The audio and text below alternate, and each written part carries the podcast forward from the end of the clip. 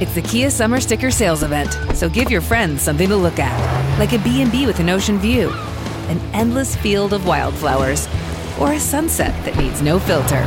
Make this a summer to share and save with a capable Kia SUV or powerful sedan. See your local Kia dealer or visit kia.com to learn more. Kia, movement that inspires. Call 800 334 Kia for details. Always drive safely. Sale applies to purchase of specially tagged 2024 vehicles only. Quantities are limited. Must take delivery by 7824. The German economy is simple. They make things for export, they don't buy a lot of things for themselves. Because they're saving, that wealth has to go somewhere. It ends up buying assets outside of the country and, in particular, the rest of the Eurozone. Among German politicians and Germans, there's almost a universal agreement that this is the only and best way to run an economy. And yet, the German model is bad for Germany's trading partners. It's definitely bad for the Eurozone, and it's possibly now even bad for Germany itself. If you sell things to China and the United States, you need those countries to be healthy and you need to trust them. Those are assumptions that suddenly feel questionable. And so this month, Peter Altmaier, Germany's economy minister, released a plan to create a state investment fund. It's going to protect German companies against foreign acquisitions. Unspoken is that the country he's worried about is China. What we wanted to know is is this a departure? Is Germany changing its model? This is what I always say to my German friends. You know, you're a trade dependent, security exposed, norm abiding, status quo power in a world that's changing. And you better start thinking about where you want to be in a decade. Now, Altmaier may be thinking about that. If so, I congratulate him. This is Alpha Chat, a project from the Financial Times and the Rhodes Center for International Economics and Finance at Brown University. I'm Brendan Greeley. I'm the U.S. editor for FT Alphaville. The voice you just heard is Wade Jacoby. He's a political scientist at Brigham Young University in Salt Lake City. He writes volumes about the German economy and its party politics. You will hear Mark Blyth as usual. He's the director of the Rhodes Center. We also brought in Megan Greene. She's the chief economist at Manulife Investments and a friend of Alpha Chat. She also speaks German and once got an offer to work for the German Finance Ministry. More on that later, but we started with Wade. We asked him about this proposal from Peter Altmaier and this almost existential quote it contains The German economy is not God given. Here's Wade. Well, maybe. There is an existential issue here, but it's possible that the God given comment relates to something quite positive in German economic thinking, which is essentially the idea that if our democracies require a constitution, our economies do as well. And one interpretation, I suppose, I don't know what Altmaier meant by it, but one interpretation is that he's hearkening back to that long line of German thinking, which I think is quite admirable, that there need to be rules and that they need to be relatively clear and straightforward, and that those rules, um, above all, should have the object of promoting a fair and open competition in a market economy. And in that sense, um, it requires politics. And so, unlike a lot of neoliberal thinking that we're familiar with in the Anglo American world, there's always been among the German ordoliberals at least a sense that we have to write the rules, make them public, and then enforce them. That God can't make the market, we have to. Uh, let me jump in real quick because that word, we're allowed one jargon word per hour, and we just hit it in the first five minutes. And I wanted to hit it, but maybe I'll go to Mark. Like, help us understand what this word ordoliberalism means and why it's central to the way the Germans see markets. So, building off of what Wade just said, ordoliberalism is a doctrine that comes from a journal that was published in the 30s called Ordo, which means order. And it's based around the school of Freiburg in Germany, which was a legal school rather than an economics school. And basically, it was, as Wade said, an attempt to give the economy a constitution. That is to say that the free play of market forces does not lead to optimal outcomes. It can lead to concentration, monopoly, cartels, lots of things that the Germans thought went badly wrong in the Nazi period. And therefore, you had to have a whole series of rules to make competition work. Unlike the Adam Smith version of the world where competition just happens, they don't think it just happens. You need to have rules, you need to have competition authorities. Uh, there's an aspect of this that then leads to the thinking about central banking, which is very important, obviously. And it's just a very different form of liberalism, an ordered liberalism rather than a free market and spontaneous one. It's basically an understanding that the state doesn't hinder the market, the state creates the market. I wouldn't say creates, it encapsulates the market. That's a way to think about it. It's, it's more about encasing the market to make it work. The market will be there, but to make it work, you need to have rules. So the idea is if you just let free markets run, you'll end up with all these monopolies popping up. So ordoliberalism is is a theory by which governments have to step in and regulate so that the theory of free markets can look like that in reality. So, one of the things that's happened also in the last month is that Germany has suggested reconsidering the competition rules within the European Union um, and that they consider competition from outside the Union rather than ensuring competition within the Union. And the response from some German companies and the German opposition has been you are rewriting the rules of ordoliberalism. Is that what's happening, Wade? Well, if you look back just a couple of decades, um, there have been concerns in Europe, of course, about mergers and acquisitions outside of European territory. Um, so I don't think that's entirely new. Uh, I'm more I'm more concerned that the Germans.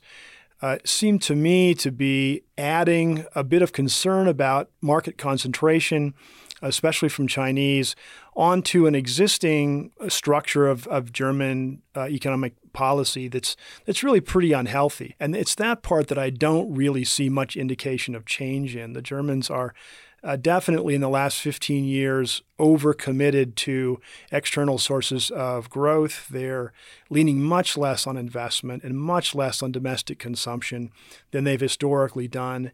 And uh, it's those elements of the formula that I really don't see in flux. And without some basic changes there, I'm a little concerned that, um, the, that the things that Altmaier is proposing uh, are likely to be more cosmetic than fundamental. So let's let's talk about what that actually means. I mean, what Germany was responding to with the suggestion that these rules change is that it's concerned about competition from China. And then also, Wade, what you seem to be alluding to is that Germany has oriented its entire economic model around exporting, basically to China. So when we talk about these things about Germany reconsidering how it runs its economy, its economy, is Germany experiencing a China shock?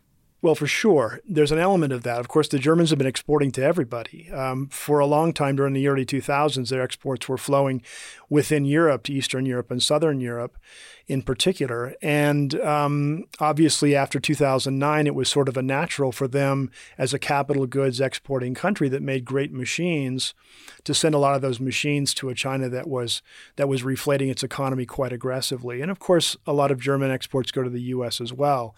Um, that's really the fundamental thing. What, what what's possibly shifted with Altmaier's thinking is this notion that after witnessing with some degree of with some relaxation, I would say, the first decade of Chinese investment in Europe.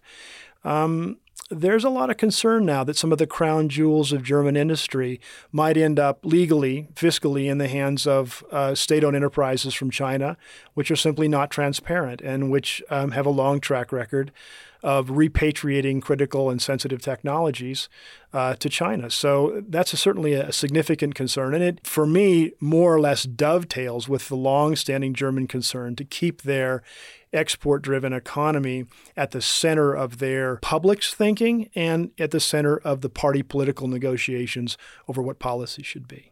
I think Germany started pivoting towards China really significantly at the beginning of the euro crisis, and that wasn't a bad tact, right? The German government um, put out a ton of tenders for consultants asking how they can figure out how to export more to China um, and expose themselves less to the countries around them, which weren't doing particularly well. So I think it was a short term smart strategy. I think what we're finding now, um, particularly given the fight that you're seeing the U.S. in with China, is that Germany's thinking, well, we're exposed to China. Um, China's buying up some of our high tech companies right now. You had KUKA, the robotics company, in 2016. That's been a real concern for Germany. Um, maybe this wasn't a good long long term call. So I think they've got a bit of remorse that way and are trying to grapple with how they can address this now. And they're coming up with specific policy measures. This is the State Investment Fund to prevent acquisitions by Chinese companies. Yep, that's right. You know, the goal is that private sector companies will step in and protect national champions, but where that can't happen, then the government can step in. That is a form of protectionism, and we're seeing that across the board, across the developed world, in response to the emergence of China and the Made in China 2025 strategy. Right. I mean, I, one of the things I noticed when I was, uh, you know, preparing to have this conversation is that much of the best research there is on Made in China 2025, what it means, where it comes from, comes from Germany. So, you know, I'm used to looking at this from the U.S. perspective and the industries in the U.S. that are threatened, but how threatened does Germany feel specifically by that plan? So I think Germany feels extremely threatened by the plan, and I think um, you know the German government was shocked when the U.S. unilaterally went ahead with trade measures on China. I think the thinking was that it's not just Germany and the U.S., but a whole bunch of other European countries as well who are concerned about Made in China 2025. And so the idea had been, well, maybe we can form some kind of coalition. And then the U.S. sort of jumped the shark. But the, the Germans were really surprised by this because they had their concerns around intellectual property, forced technology transfers, government subsidies of high tech industries are completely aligned with the U.S.'s. And to be fair, this is a real shift for the Germans. Um, I remember 10 years ago looking at uh, the German news magazine, business magazine Focus, and they had done a survey of all of the important Chinese acquisitions in Germany to that point. And, um, you know, the conclusion was quite relaxed that the Chinese had been generous investors, that they hadn't really tampered with the German social model, um, that they didn't seem terribly interested in packing technology back to China.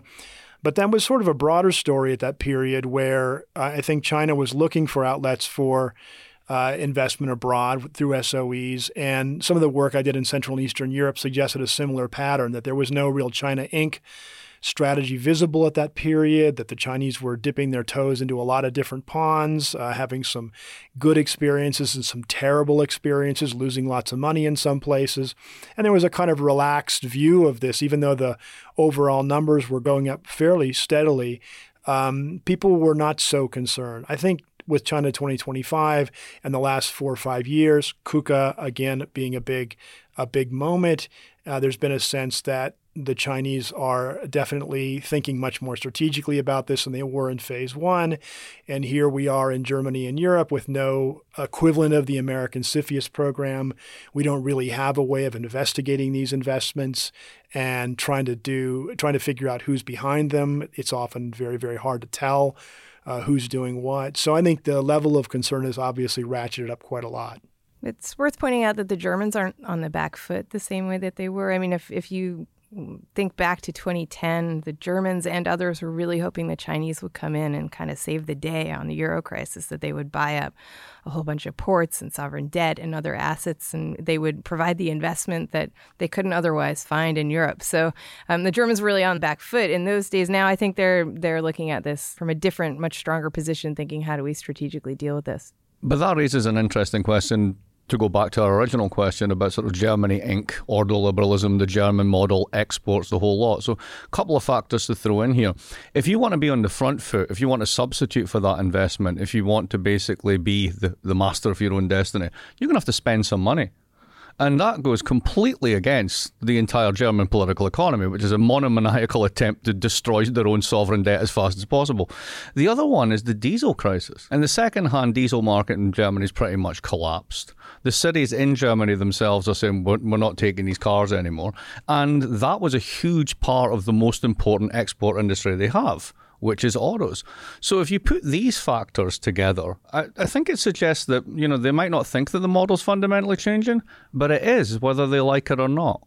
Uh, well, Wade, let me put that to you. We'll take the first part of what Mark said, which is that Germany's sort of curious ability to run a, a primary surplus over the last several years, um, and that one of the concerns, you know, we're going to talk about the possibility of a German downturn uh, in a second, but one of their concerns is that they won't be able to run this surplus anymore. And so everybody outside of Germany looks at that and thinks that's insane. Why, when you have these infrastructure spending needs, why, when you have the possibility of a slowdown looming, would you be concerned about maintaining your 0.8% uh, primary surplus? Um, is that going to change? Is there any sign that that thinking will change in Germany? There is no real sign that that thinking is changing in Germany. The easiest place to look um, would be the coalition agreement between the two major parties. There was going to be a change in the finance ministry.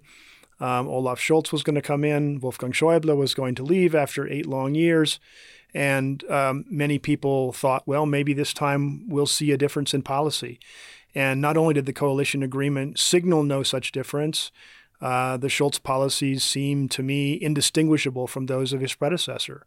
So, you know, we're still in a situation now where Germany's capital stock is actually less in absolute terms than it was in 2007, despite an economy that's grown 30% during that time. It's a shocking policy combination, but it definitely does goose exports. Well, I mean, is it fair to say that you can export your way out of problems or you can spend your way out of problems? And so Germany uh, sort of looking with concern at the possibility of continuing to export, but not at all considering the alternative. Well, somebody somewhere must be considering it because it's a fairly simple calculation. I mean, every national government, Germany's no different, grows from a combination of three things it's domestic consumption, it's domestic investment, and it's net trade.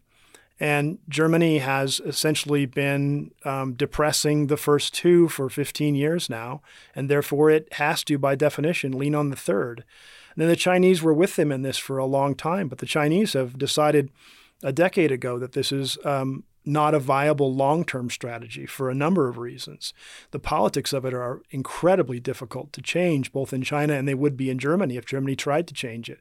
So I don't want to imply that it's easy, but it is pretty straightforward. What the Germans are doing is essentially depressing the amount of national income that goes to uh, that goes to wage and salary earners, and um, at the same time running a big budget surplus, which is now 1.75% of GDP. And since they consistently underestimate their tax take every year, they end up with one of these "oops, we did it again" stories uh, almost every every year. So we end up with you know a country that not in its private households, but in its business, the corporate sector, and in the government sector are running these big savings surpluses. And as a consequence, we just don't have the demand, the capacity to purchase uh, among the sort of rank and file Germans. And of course, it is a political problem. People are unhappy about it, angry about it. But I don't see a lot of indications from either of the major parties that they're seriously rethinking this. So when I took my current job, I was supposed to go work in the German finance ministry. And my only job was going to be to say really unpopular things like, why don't you guys actually spend more? Um, or why don't you invest more? It would boost your economy, it would trickle out and help the rest of the Eurozone. It's a win win for everyone. Um, and the only remotely economically literate response that I got that wasn't some kind of hyper, but then we get inflation or we just love having a balanced budget. The only legitimate response I got was we've got terrible demographics in Germany. And so we're really worried about having to borrow and foist this all onto our children and grandchildren. That that's the counter argument that they've got. Um, I would say German demographics aren't as bad as some other countries, but it's one argument they give. Well, the weird thing about that is I've heard that argument as well, and, and they're sincere in making it, right? So the replacement rate is 1.4. So they haven't had enough kids. They know they're not going to do mass immigration. They tried, it's failing, it's not working, AFD, all the rest of it. So, given that, you're basically going to have to either grow your economy or shrink your debt stock. And they have decided they're going to shrink their debt stock because they can't grow their economy. So, this is the first time I've ever encountered a modern sort of society that says, let's all shrink. That's good policy. And that's essentially what they're doing. I think it's amazing that they considered bringing Megan in specifically to play the role of American to say unpopular things. That to me is fascinating because it means that on some level they know they they need it's like when you bring in McKinsey to say the thing that you can't bear to tell your own corporate board so so then it's McKinsey's fault. It had to be the Americans' fault. That was the plan. Yeah, I mean, I did point out that I disagree with most things that they're doing. Their response was, why bring in a yes man? So, to their credit, they were interested in open thinking. Um, I would say on the growth front, though, why shrink instead of decide to grow your economy? When I talk to the German government about ways to boost their GDP growth, they look at me bewildered and say, growth is such an Anglo Saxon obsession. We have a really high standard of living and really low unemployment. Um, so, you know, why should we care about GDP growth, which I think is a different perspective that Japan also shares, some other developed countries. So I think that's their perspective. Wade, is that true? Is growth an unfortunate Anglo Saxon obsession? Well, I've had the same experience as Megan has had giving these talks in Germany many times over the past several years. And there's a sort of bewilderment there because, uh, unfortunately, the, the debate among the policy networks and in the media is so constrained that the, you really don't hear any other alternative points of view uh, coming out very often. Um, so, yeah, I mean, um, yeah, certainly the, the, the growth story the growth story in Germany is a very humble one. Um, it, the numbers just aren't there and haven't been there for a very long time. The, the thing that that Germans I think miss more than anything else, though, is that their decisions to undertake policies that have the effect of limiting German growth also have difficult effects for, for neighboring countries. So, in the first instance here, I'm speaking of the very large capital outflows from Germany that have to uh, come as a consequence of these persistent current account surpluses. So if you constantly produce more than you consume, that extra should be understood as flowing out of your country in the form of portfolio or FDI to other places. And the biggest German confusion, I think, the, in the policy circles is just that they see this as a great gift to the rest of the world here's our extra capital that we uh, don't need and can't use for reasons we don't want to talk about. But it's a great thing for you, so don't worry about why we're not using it. And it's going to lower your capital costs. And, and Germans often think as if this money doesn't have to be paid back. But of course, when it flows in, to these other countries that obviously can't really stop it if they have open capital accounts or members of the eurozone, um, it can lead to all kinds of difficult, complicated domestic asset bubbles uh, can lead ultimately to unemployment as governments try desperately to stave off the effects of having lost their own manufacturing industries and the employment associated with that. So, you know, just to say, you know, we don't really believe in growth the same way that you do is, I think, to leave the conversation quite a bit short of where we want it to be.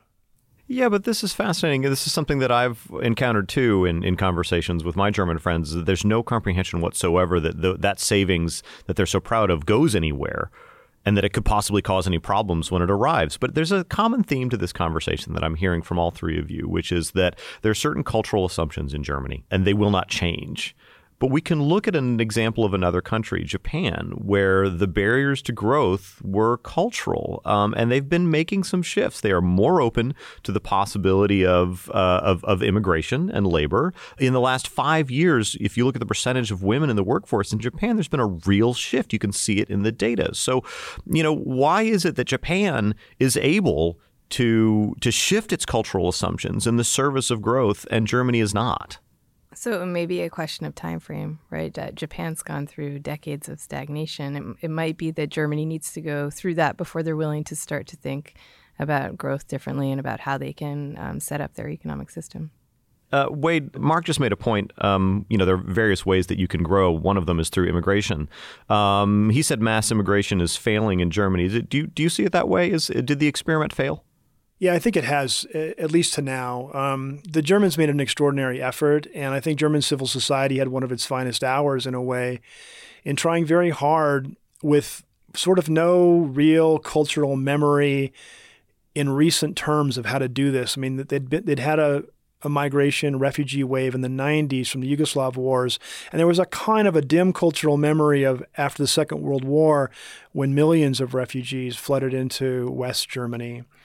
But on the basis of a very thin set of traditions, they did a pretty darn good job. They got the administration in place.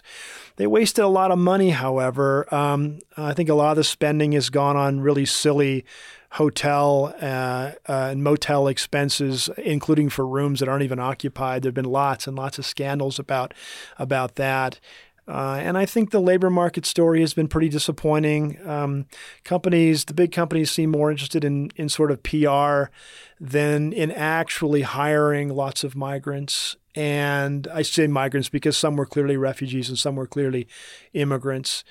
And um, the small and medium sized enterprises have not found that the skill, on balance, that the skill sets they had hoped for are there. So, and then the political backlash that Mark talked about is, is very, very real. So, yeah, I think to a first approximation, this move has not worked out very well. Just to give a silver lining, the at least the dialogue around this has shifted a, li- a little bit from sort of a Gastarbeiter program, so a guest worker program, to an actual refugee or immigrant policy that doesn't fundamentally involve everybody going home after a couple of years, which had been the assumption in previous waves of immigration. Let's take the point that you made just a second ago, Megan. That uh, you know one reason that they're not willing to change is that they just may not be desperate enough is that necessity is the mother of invention. Um, so let's look at sort of what's happening right now within German growth. Uh, we've had a couple of months of some bad data, some good data. Is it possible to look at Germany uh, and say that they are on the precipice of a downturn? So Germany's just barely missed being in a technical recession, um, and there have been some pretty bad data prints, um, particularly related to industrial production. A lot of economists are arguing that they're, those are one off factors. So, regulation in the auto industry, for example, has caused a huge slowdown there. Low water levels in the Water, Rhine. yes, water levels in the favorite Rhine, one. which honestly, as an economist, I roll my eyes every time we use the weather as an excuse because we use it as an excuse both ways. Bad weather means more growth, or sometimes it means worse growth. It, you know, it's just kind of the the ultimate excuse. But actually, um, transportation costs over land are um, several multiples of what they are on the Rhine, so that actually could play a part in terms of shipments and production. Um, protests in Hungary actually um, could hurt the auto industry going forward. But um, but I also think that you know, given the pivot that Germany's made towards China, I think China's probably growing between zero and one percent realistically right now, and so that's really hurt.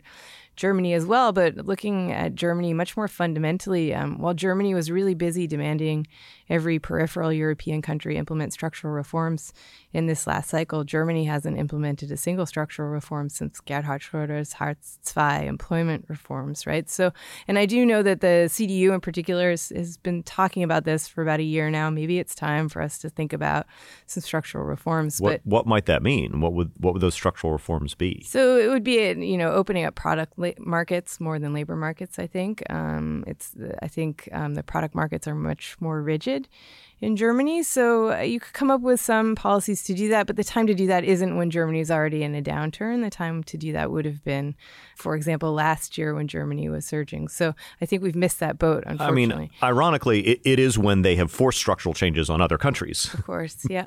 Mark. That's exactly the point I was going to make. Oh, yay, I win. Um, but, you know, with uh, Megan was just talking, Wade, about the uh, industrial production data um, that has been bad for one or two months, and, you know, maybe noise, it may be signal. Um, at the same time, consumption has been strong uh, in Germany. Is it possible that this shift towards consumption is going to happen whether they plan for it or not? Well, I think it would be much more likely to happen if they would just go ahead and plan for it. I mean, that would that's what I, my preference would be would be to see the VAT taxes lowered back down. They were raised fairly sharply uh, on fiscal prudence grounds 10 years ago. Um, it, it's very clear that Germany has the space to try to promote more consumption. This would help. You know, think about the folks working in the in the shops at the lower end of the labor market. They're the ones with a really high tax wedge on their labor. Uh, we could reduce their social security contributions um, put more money in their pocket in a variety of different ways. We do have a minimum wage that's been introduced as of the last government. That was an important step, but it isn't a very robust minimum wage. We could do minimum pensions. And then on the business side, there are lots of things since Germany is, is really hurting for private investment. There are lots of things that the government could do, and maybe some of Altmaier's policy proposals will go in this direction. There's been some talk about some R&D credits, which would be a good idea particularly if the government could structure them to stimulate more companies to invest more in their own R&D. Uh, where Germany, I think, often falls short. We, it's surprising sometimes to think of Germany as technologically uh, not exactly standing still, but it's certainly not surging ahead. And um, so there are a number of things that they really could do. Uh, and these things are a robust part of the German debate already. So it's not like um, outsiders have to tell them all these ideas. These are ideas that that sort of naturally, in a sense, emanate, bubble up from a society that is dealing with, with really increasing levels of inequality. German market incomes are exactly as unequal as American market incomes. They redistribute a lot more afterwards. But even that, you could reach out to conservatives and say, hey, would you like to redistribute less? Well, do something about labor markets. Do something about, you know, taxes. Do something about take home pay. So there are lots of things that the German policy folks could do. Uh, they just haven't decided to do them up to now. But Wade, you must remember, as as I'm sure I do, that the new incumbent at the finance ministry just about three weeks ago said it looks like taxes aren't going to come in as hard as we thought this time. We're going to have a shortfall, and therefore we'll need to do some cuts. And this is right on Yeah, the it's edge. German of, Groundhog this, this Day. is right on the the edge Groundhog of a recession. I You- do. You're saying we're going to have cuts. I mean, nothing ever seems to change. I actually I have to jump in here. I'm in the curious position of knowing how to say Groundhog's Day in German. Be- Oh, thank you. because I was an exchange student in Germany the year that movie came out originally, and they didn't know how to translate what a groundhog was or what Groundhog Day was. And so the movie poster read Und täglich grüßt das Murmeltier, Murmeltier, which means, and every day the weasel says hello. As I'm sure it does. But the, the, the serious point being, the finance ministry hasn't changed its tune at all, and they could be debating R and D or cutting this tax or that tax. But at the end of the day, the the belief is that if you're facing a tax shortfall, regardless of the overall cyclical condition, you tighten the budget, and that that just ends in a recession, right? It's so true, and and it, and it's the belief thing that's really the critical point here, because you know I'm sure Megan's had a similar experience. When you try to explain these things in German policy circles, you get these very strange conversations in which um, the supposedly mysterious effects of current accounts. Uh, are held to be sort of two points south of witchcraft by the same economists who are telling you confidently that they can calculate fiscal spillovers to the second decimal point. It's just disingenuous at some point. I find myself in the strange position of feeling defensive about Germans right now because, you know, we're sitting here, all four of us, talking about everything that they do wrong and ways in which they think about economic growth the wrong way. And yet, the reason they can do it wrong is because that model has been successful enough that they can afford the luxury of doing it wrong. I mean, should do, do any of the rest of you feel guilty about this? I feel like we should have a German in the room while we're beating up on them. Well, it's a result, though, of beggar thy neighbor policies. So if you reshape your domestic economy to the extent that consumption is that hard to do, um, you're going to be drawing on relatively limited parts of external demand. And that's the thing that's scarce today. The Germans act like what's scarce is capital. And by giving their capital to the rest of the world, they're doing the world a favor.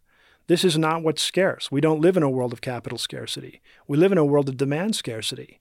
And so, as a consequence, I find it really hard to be that sympathetic. These are complicated ideas. They're not easy ideas, but they're also not rocket science. Otherwise, I couldn't do them.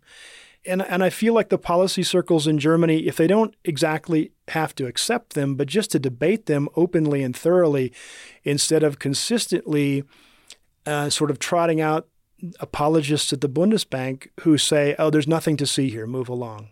I think it's also curious that the, the Germans didn't learn from the Eurozone crisis in that they're exporting all their savings into things like the Greek government bond market and the Irish property market and the Portuguese retail market. And uh, all these investments went really bad. Um, but the Germans didn't have to take losses because that's how they constructed their response mechanism to the Euro crisis. And I think that that is Merkel's legacy for Germany. That's pretty much her primary contribution to Germany is to protect Germany's interests during the Eurozone crisis.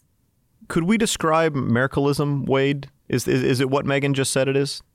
It's basically Gerhard Schroeder with an emergency fund. I mean, the, the policies have remained, roughly speaking, the same. It's just that Merkel is a very clever politician has been good at figuring out when those policies reach certain political limits. When those are domestic political limits, she can tack and move and accommodate. When those are international political limits, she's been willing to bail people out and and to rescue. But the fundamental drivers of the German economy haven't really changed since the combination of the euro's introduction, which freed Germany from the sort of up and down of of the trade account because you know whenever the trade account started to get out of line um, the rising D-mark would bring it back down again. Imports would boom a little bit and exports would suffer a bit and we'd come back into balance. But that combination of schroeder's hartz reforms which megan referenced earlier and the introduction of the euro has essentially put germany on a new trajectory and merkelism hasn't really generated an authentic and original contribution to that underlying policy mix. So, is it fair to say then, if we go back to the whole notion of, you know, the export Weltmeister and all this sort of stuff, that despite being a successful model, what we have in Germany is an incredibly fragile model? Because if all it's doing is sucking in demand from the rest of the world, if the rest of the world stops generating demand, you don't have a model because you simply have no domestic source of growth that you can, or domestic source of uh, productivity growth or, or just growth in general that you can tickle domestically to compensate for that lack of exports. So, in a sense, they're much more vulnerable than they seem, right? This is what I always say to my German friends. You know, you're a you're a trade dependent, security exposed, norm abiding status quo power in a world that's changing. And you better start thinking about where you want to be in a decade. Now, Altmaier may be thinking about that, and I, I if so, I congratulate him. But I think that the the kinds of industrial concerns he has, while clearly relevant for Germany's future, clearly relevant, need to be put in a macroeconomic context that has so far been missing. Yeah, just to be a German apologist for one second, I would say they have um, actually rebalanced a little bit more towards domestic demand throughout this last cycle, largely because um, the Eurozone was doing so poorly around them. So there has been some slight rebalancing, but I think that's right that if the rest of the world um, goes into a downturn, then there really is no significant engine for German growth. And it's, you know, it wasn't that long ago that Germany was the sick man of Europe. So it's not inconceivable that this could happen again. I mean, one of the things that's for me that I'm beginning to understand is this conversation is that I had thought that there was a post-war strategy for Germany, and this was a continuation of it. But what I think Wade just said, I want to make sure I understand this correctly, Wade, is that that what we're looking at is a post-Euro strategy for Germany. Is that if it was a if it was an exporting nation, the introduction of the euro completely changed the consequences of being an adamantly exporting nation. Is that right? It really did. It didn't require a fundamental shift in domestic institutions. Germans had been saving for a very long time and at, at rates that were above, you know, their European uh, counterparts. Uh, there were a number of ways in which the Bundesbank operated that uh, didn't really change very much across the, the scope of uh, post-war German history. But then, of course, when you get the euro shock, that is that is definitely fundamentally different. And the easiest way to think about it is in the old days when the German export machine really was running very, very hot um, the currencies, as I said, would adjust and would force adjustment on the economy. Now, um, in the last you know 15 years, the eurozone economy has often done quite badly, and that has, you know, of course, brought down the value of the euro and therefore uh, tended to soften German imports and, and, and boost German exports. So the euro certainly accentuates very much an underlying tendency towards export that had been there uh, since, at the latest, the middle of the 1950s. I want to wrap this up by asking you all the same question, which is we've been talking about certain German cultural assumptions about the way you run an economy um, and that at some point they're going to have to change for the good of Germany, if not even for the good of Europe. What is the event that's going to make that happen? Megan? I think it would have to be some kind of hard landing in China so that China can't bail the rest of us, and particularly Germany, out in the next downturn. Mark? slowdown in China, but more specifically, if they get their way with Made in China 2025, then the China shock, which hit the United States, is about to hit them and it'll rip through their industries the same way it did ours. Wade, I'm going to give you the last word. What changes the way Germans think? Serious foreign policy difficulties. They would have to spend a lot more on foreign policy and defense. I mean, free security from a superpower is great if you can get it. If you can't, you'll do something different. Wade, Megan, Mark, thank you. This has been great. My pleasure. All the best. Thanks. Alpha Chat is produced by Dan Richards at the Rhodes Center for International Economics and Finance and Amy Keene from the Financial Times. We'll be posting show notes on Alphaville with links, but as always, please email us alphachat at ft.com. For my part, I promise that I'm going to go watch the movie Groundhog Day again. That's a really good movie.